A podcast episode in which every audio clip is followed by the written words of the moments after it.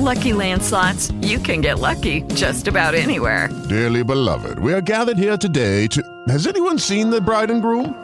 Sorry, sorry, we're here. We were getting lucky in the limo and we lost track of time. No, Lucky Land Casino, with cash prizes that add up quicker than a guest registry. In that case, I pronounce you lucky. Play for free at LuckyLandSlots.com. Daily bonuses are waiting. No purchase necessary. Void where prohibited by law. 18 plus. Terms and conditions apply. See website for details.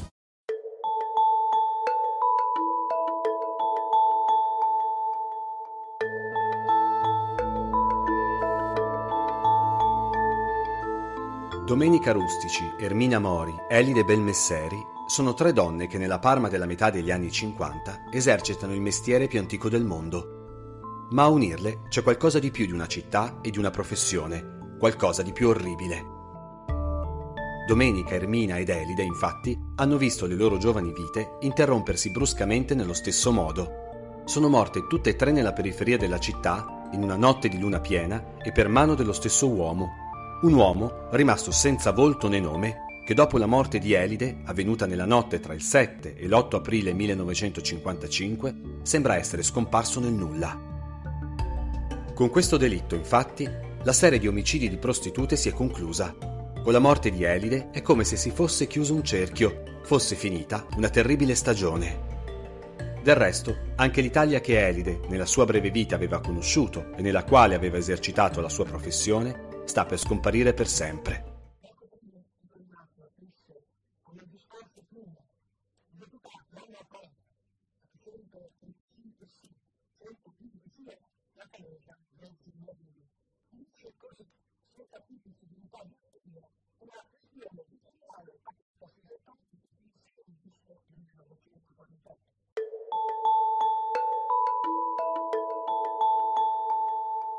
Al principio del 1958, dopo un'infiammata discussione parlamentare, il Presidente della Repubblica Giovanni Gronchi promulga una nuova legge che vieta il controllo sulla prostituzione da parte dello Stato e dei soggetti privati, la legge Merlin. L'Italia tira giù per sempre le serrande delle case di tolleranza e introduce i reati di sfruttamento e favoreggiamento della prostituzione. Ma se chi votò quella legge si illudeva di aver estirpato il mestiere più vecchio del mondo, si sbagliava. Da quel giorno le ragazze come Domenica, Ermina ed Elide eserciteranno la professione agli angoli delle strade e in squalide stanze in affitto, ancora più indifese, ancora più esposte alla violenza di uomini senza scrupoli. Anche la Bianchina, al secolo Bianca Miodini, passeggia di sera nelle zone di Parma frequentate dalle lucciole. Il suo sopraggiungere è anticipato dal tintinnio di un campanellino che dopo la chiusura dei bordelli le serve per attirare i clienti. A 54 anni, anche se con qualche acciacco, esercita ancora con coraggio la professione e i clienti li porta in uno stanzino al numero 9 di Borgo Claudio Merulo, quello che un tempo era noto col nome sinistro di Borgo della Morte. Siamo nell'estate del 1967, quella che passerà alla storia come la Summer of Love. Dall'altra parte dell'oceano, infatti, i giovani di tutto il mondo si sono dati appuntamento a San Francisco per celebrare la loro controcultura, la rivoluzione musicale e la loro fame di un rinnovamento spirituale. Alla fine dello stesso anno, Christian Barnard eseguirà con successo il primo trapianto di cuore su un essere umano. Intanto, a Londra, è entrato in funzione il primo bancomat e la BBC ha acceso il suo primo canale a colori. Quell'anno di fermento e progresso sfiora soltanto la sonnolenta Parma. Sono trascorsi dieci anni esatti da che il mostro ha colpito per l'ultima volta e gli abitanti di Parma hanno cominciato a dimenticarsi di questa brutta storiaccia e anche le prostitute non hanno più paura, nemmeno la bianchina, che continua a portare i clienti nel suo stanzino per tirare avanti una vita che con lei non è stata avara di dolori. Nata nel 1913, Bianca Miodini aveva avuto due figlie senza essere sposata. Non le aveva però messe in orfanotrofio, le aveva invece allevate insieme all'anziana madre con le fatiche del suo lavoro. Una figlia si era sposata in provincia con un agricoltore e mai aveva fatto parlare di sé. L'altra, studentessa, era morta poco più che ventenne di leucemia. Con la chiusura dei bordelli, Bianchina se n'era tornata in provincia, ma alla fine la vecchia vita l'aveva richiamata a Parma al numero 9 di via Borgo Merulo, dove la notte del 10 luglio 1967 fa entrare per l'ultima volta un uomo. Non deve aver avuto paura Bianchina del suo ultimo cliente e del resto, come tante volte prima, sapeva che sarebbe bastato un grido per allertare la vicina di casa e allontanare un uomo diventato molesto. Ma la Bianchina quella notte del 10 luglio 1967 non grida. Bloccata sul suo letto, con il corpo scosso da una serie di convulsioni, Bianchina tenta di far entrare disperatamente aria nei polmoni, mentre un foulard le stringe sempre di più il collo. Quando resta immobile, con gli occhi vitrei spalancati verso il soffitto, la vestaglia a fiori tirata su fino ai fianchi, colui che l'ha privata della vita se ne va, richiudendo la porta dietro di sé, lasciando la stanza immersa nel silenzio, la lampada accesa, il rubinetto dell'acqua gocciolante e le imposte dell'unica finestra chiuse sul borgo della morte.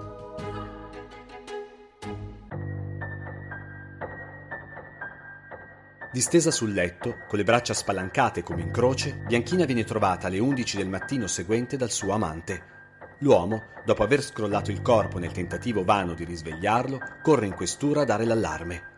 I poliziotti si trovano davanti un individuo particolare, dalla vistosa cravatta colorata e dalle dita piene di anelli. Ma a colpirli, e qui c'è il vero primo colpo di scena in 13 anni di indagini, è l'identità dell'uomo. L'amante di Bianchina, l'uomo dall'aspetto vistoso che dichiara con un po' di pomposità le proprie generalità, è Ennio Camisani Calzolari, il vedovo di Domenica Rustici, la donna che il 3 novembre 1954 ha iniziato con la sua morte la serie degli omicidi del mostro di Parma. Dunque, il vedovo della prima vittima è anche l'amante dell'ultima prostituta uccisa dalla malabestia. Il particolare ovviamente non sfugge a nessuno, Improvvisamente, la vicenda del mostro di Parma assurge a fatto nazionale. Ma chi è Ennio Camisani Calzolari?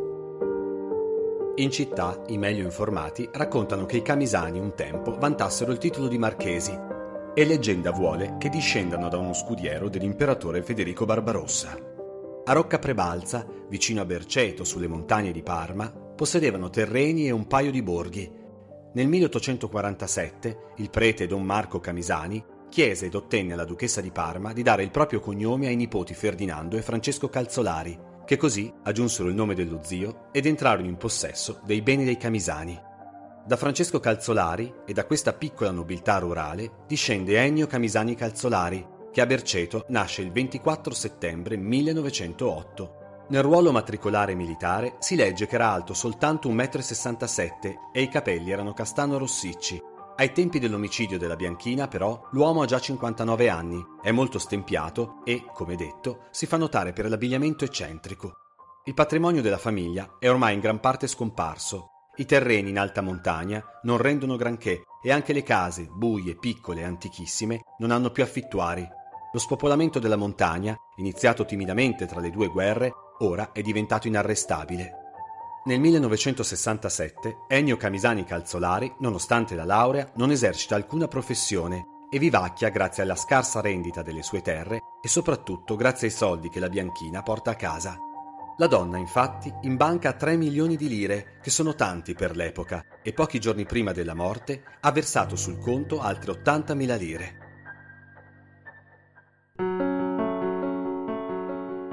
Il rapporto tra lei ed Ennio era cominciato subito dopo la morte di Domenica Rustici, di cui la Bianchina era in qualche modo amica.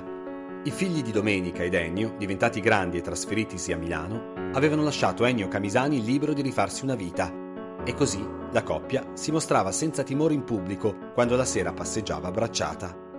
Inizialmente Ennio e Bianchina vivevano in via Garimberti, poi, con un'amica della donna, avevano affittato una palazzina in via Merulo, nel quartiere che un tempo ospitava le case chiuse. La stessa palazzina, al numero 9, era stata una casa di tolleranza. Al piano terra la Bianchina incontrava i clienti e quando terminava il turno saliva le scale per raggiungere Camisani nell'appartamentino di tre stanze che divideva con lui. Sopra di loro, infine, viveva l'amica. L'ultima sera di vita della Bianchina, quella del 10 luglio 1967, è uguale a molte altre. Nel quartiere popolare le serate domenicali sono sempre animate le osterie del vicino borgo San Silvestro sono piene di gente che beve e gioca a carte, scherza e parla a voce alta. Verso le 11 Bianca Miudini entra in un bar, beve un caffè e poi, di nuovo in strada, incontra un'amica. Poche parole ed è nuovamente nella sua stanzetta dove si cambia, indossa la vestaglia a fiori e le ciabatte. Ennio Camisani dice di essersi ritirato presto la sera, già alle nove. Mi sono addormentato quasi subito, racconta agli inquirenti, e mi sono risvegliato di colpo alle due e mezza. È l'ora in cui la bianchina è solita rincasare dopo aver salutato l'ultimo cliente. Camisani racconta che da due mesi le fa trovare pronta una tisana per curare un mal di gola che non vuole andarsene. Ma nonostante l'ora, Bianchina non è ancora salita. L'uomo decide di dare un'occhiata e scende al piano terra. Da sotto la porta dello stanzino vede filtrare la luce. Decide allora di ritornarsene a letto, senza controllare. Probabilmente Bianchina si sta ancora intrattenendo, pensa l'uomo, con l'ultimo cliente. Solo il mattino dopo, Ennio Camisani si rende conto che Bianchina non è mai rientrata. Lo stanzino è chiuso e senza chiave non è possibile aprirlo dall'esterno. Ennio chiama l'amante ma la risposta è il silenzio. A questo punto decide di usare la sua chiave, ma l'operazione è difficile. La serratura non scatta e nella foga l'uomo spacca il vetro del suo orologio. Quando finalmente riesce a entrare, trova la bianchina stesa a braccia aperte sul letto.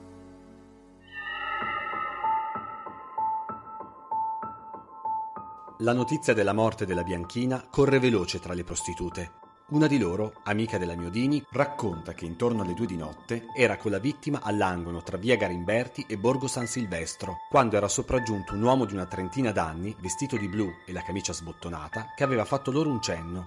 È per me o per te? aveva chiesto la donna. La bianchina era stata veloce, è per me, e si era messa sotto braccio all'uomo incamminandosi verso casa. L'autopsia dimostrerà che la bianchina è stata uccisa in un'ora compresa tra le 2 e le 4 del mattino. Il cliente, probabilmente, è il suo assassino. Questura e carabinieri interrogano allora oltre 100 persone. Gli inquirenti pensano a un litigio sulla tariffa degenerato, ma gli spettri delle prostitute Domenica, Ermina ed Elide aleggiano già sulla morte di Bianchina. Si riaprono così i faldoni dei tre casi irrisolti nella vita delle tre vittime c'è sempre uno spazio vuoto, poco prima della loro fine, di un'ora, un'ora e mezza al massimo, uno spazio che nessuna indagine è riuscita a colmare e nel quale ha agito indisturbato l'assassino. Il 12 luglio 1967 viene celebrato il funerale di Bianca Miodini. Il feretro marcia lento verso il cimitero di Felino. La bianchina riposerà accanto alla figlia morta di leucemia. La donna non è sola nel suo ultimo viaggio, l'amore la circonda c'è l'unica figlia rimastale, con tutta la sua famiglia. Ci sono parenti e amici. E sulla bara c'è anche una corona di fiori con la scritta Il caro Ennio. Camisani, che nel 1954 aveva seguito mestamente il caro funebre della moglie Domenica, questa volta non può essere presente. È trattenuto in questura. Lo stanno torchiando. Un interrogatorio che prende le mosse proprio da questi due funerali, da queste due donne morte ammazzate e dal fatto che Ennio, ai familiari della Bianchina, si era affrettato a dire che parte del denaro accumulato dalla donna era suo. Non erano passate nemmeno 24 ore dalla morte di Bianchina che l'uomo già si preoccupava di chi avrebbe messo le mani sui 3 milioni di lire. La questura, allora, accompagna Camisani nello stanzino di via Merulo. Sotto gli occhi degli inquirenti, l'uomo ripete i gesti con i quali, secondo il suo racconto, era riuscito ad aprire la porta dopo ripetuti sforzi. La chiave in suo possesso, che sembra non girare nella toppa, il movimento brusco che gli fa rompere il vetro dell'orologio e infine l'ingresso nello stanzino e il ritrovamento del cadavere. Poi gli inquirenti, Camisani e la figlia della Miodini salgono al primo piano dove l'uomo avrebbe atteso inutilmente il ritorno dell'amica. E a questo punto c'è un piccolo colpo di scena. La chiave della stanzetta al pian terreno, quella che era della bianchina e che non c'era nella stanza chiusa dall'interno, viene ritrovata appesa a un chiodo insieme con le altre. Gli inquirenti portano via immediatamente Ennio Camisani e confermano il fermo. Ai giornalisti dicono laconici, il suo racconto presenta alcune contraddizioni. Ma Ennio è scaltro, anzi scaltrissimo. Quando si sbaglia, quando commette un passo falso, aggiusta immediatamente il tiro, riporta tutto a suo favore. Un comportamento che cozza un po' con l'immagine che aveva dato di sé negli anni. Con la domenica prima e con la bianchina poi, si era sempre mostrato tenero, premuroso, sottomesso, Insomma, per la gente di Rocca Prebalza e di Via Merulo, il Camisani era un po' un fesso che faceva da massaia alle due donne. Loro portavano a casa i soldi con il mestiere da mondane e lui, alleggerito dalle preoccupazioni finanziarie, si occupava delle cure domestiche, puliva casa. Come si può immaginare, nell'Italietta degli anni 50 e 60 tutto questo era ragione di chiacchiere, battute e gomitate. A Rocca Prebalza i contadini, alcuni di loro un tempo affittuari o mezzadri dei marchesi camisani, descrivono le stranezze di questo rampollo decaduto. Abiti dai colori sgargianti, anelli e bracciali ai polsi, una motocicletta, suo unico mezzo di trasporto, con il manubrio dorato e al quale Ennio Camisani aveva appeso numerose chincaglierie. Nella sobria povertà delle montagne parmensi, tutte queste stravaganze erano guardate con sospetto e compatimento.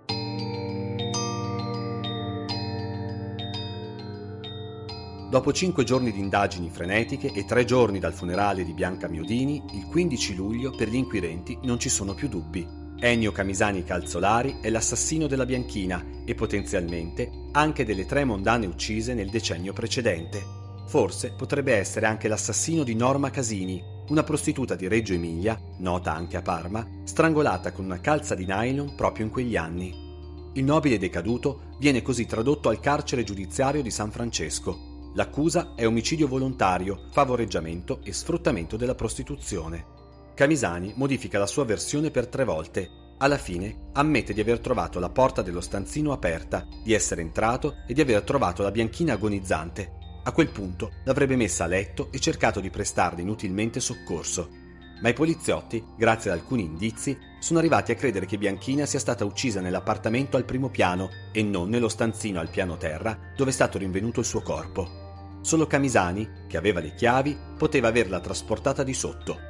Inoltre, nell'appartamento che la coppia condivideva è stato rinvenuto un lembo di coperta con il quale probabilmente Bianchina è stata strozzata dopo che una mano, premuta sulla bocca, le ha fatto perdere i sensi. Camisani allora fa una mezza confessione. Forse, dice, l'ho soffocata involontariamente mentre le facevo un massaggio nel tentativo di rianimarla. La perizia necroscopica però smentisce Camisani e l'uomo, allora, modifica per la quarta volta la sua versione, tornando alla prima. Lui non c'entra nulla e ha trovato morta la bianchina la mattina dell'11 luglio 1967, mezz'ora prima di arrivare in questura a denunciarne l'omicidio. Ma per la polizia Camisani ha un movente e sono i soldi. L'uomo aveva ottenuto dalla bianchina la promessa che la donna le avrebbe pagato una nuova motocicletta, ma la bianchina alla fine ci aveva ripensato. Lui folle di rabbia, l'avrebbe ammazzata. E poi ci sono le altre morti. L'impressione degli inquirenti è che l'uomo abbia delle turbe e dunque, secondo la veloce morale dell'epoca, potrebbe essere benissimo lo strangolatore della luna piena. E così, dieci giorni dopo la morte della Bianchina, il fermo di Camisani viene trasformato in un'incriminazione ufficiale.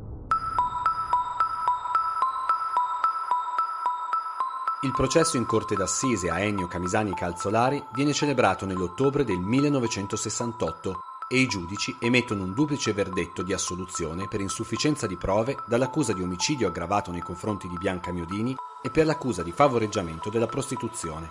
Viene invece condannato per sfruttamento della prostituzione a un anno e sei mesi di reclusione, al pagamento di una multa di 90.000 lire e alla permanenza di almeno un anno in una colonia agricola. Il collegio della difesa ricorrerà in appello, ma lo stesso PM e con lui i difensori rinunceranno al processo di secondo grado. Per gli altri quattro omicidi, quello di Domenica Rustici, di Ermina Mori, di Elide Belmesseri e della reggiana Nora Casini, nessun altro è stato mai portato davanti a un giudice. Scarcerato il 12 gennaio del 1969, avendo già scontato un anno e tre mesi di detenzione preventiva, Ennio Camisani tornerà nella vecchia casa di Rocca Prebalza dove vivono il fratello Alberto e l'anziana madre, che morirà di crepacuore, così raccontano in paese, al principio del 1970. Qualche anno più tardi, i figli residenti ormai in Sudafrica e lui, povero, solo, ammalato e quasi cieco, superati abbondantemente i 60 anni, Camisani chiede e ottiene di essere alloggiato in una casa di cura per anziani. In cambio donerà all'istituto tutto quello che possiede. Ennio però non farà in tempo ad entrarci.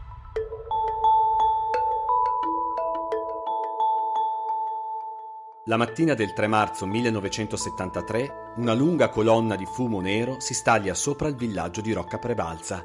La grande casa dei camisani calzolari è andata a fuoco e i pompieri hanno impiegato tutta la notte a domare le fiamme. Sui gradini dell'ultima rampa di scale hanno trovato il cadavere riverso di Ennio. L'uomo è stato adagiato lì dal fratello Alberto e da un operaio che ha affittato nello stesso edificio una stanza.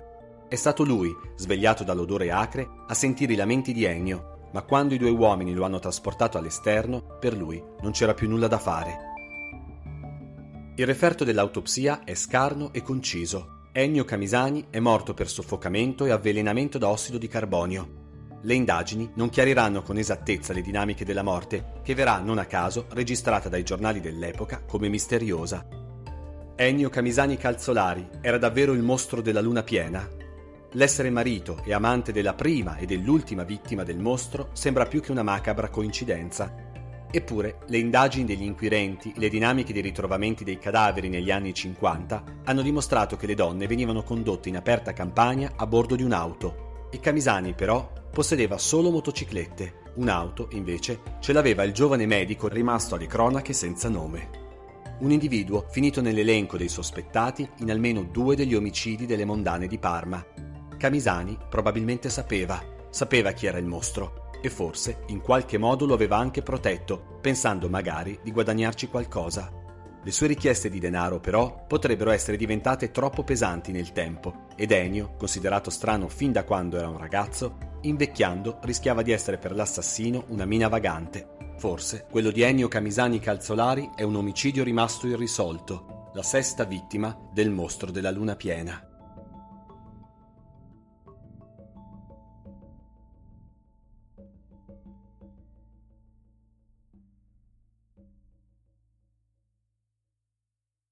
With Lucky Land slots, you can get lucky just about anywhere. Dearly beloved, we are gathered here today to. Has anyone seen the bride and groom?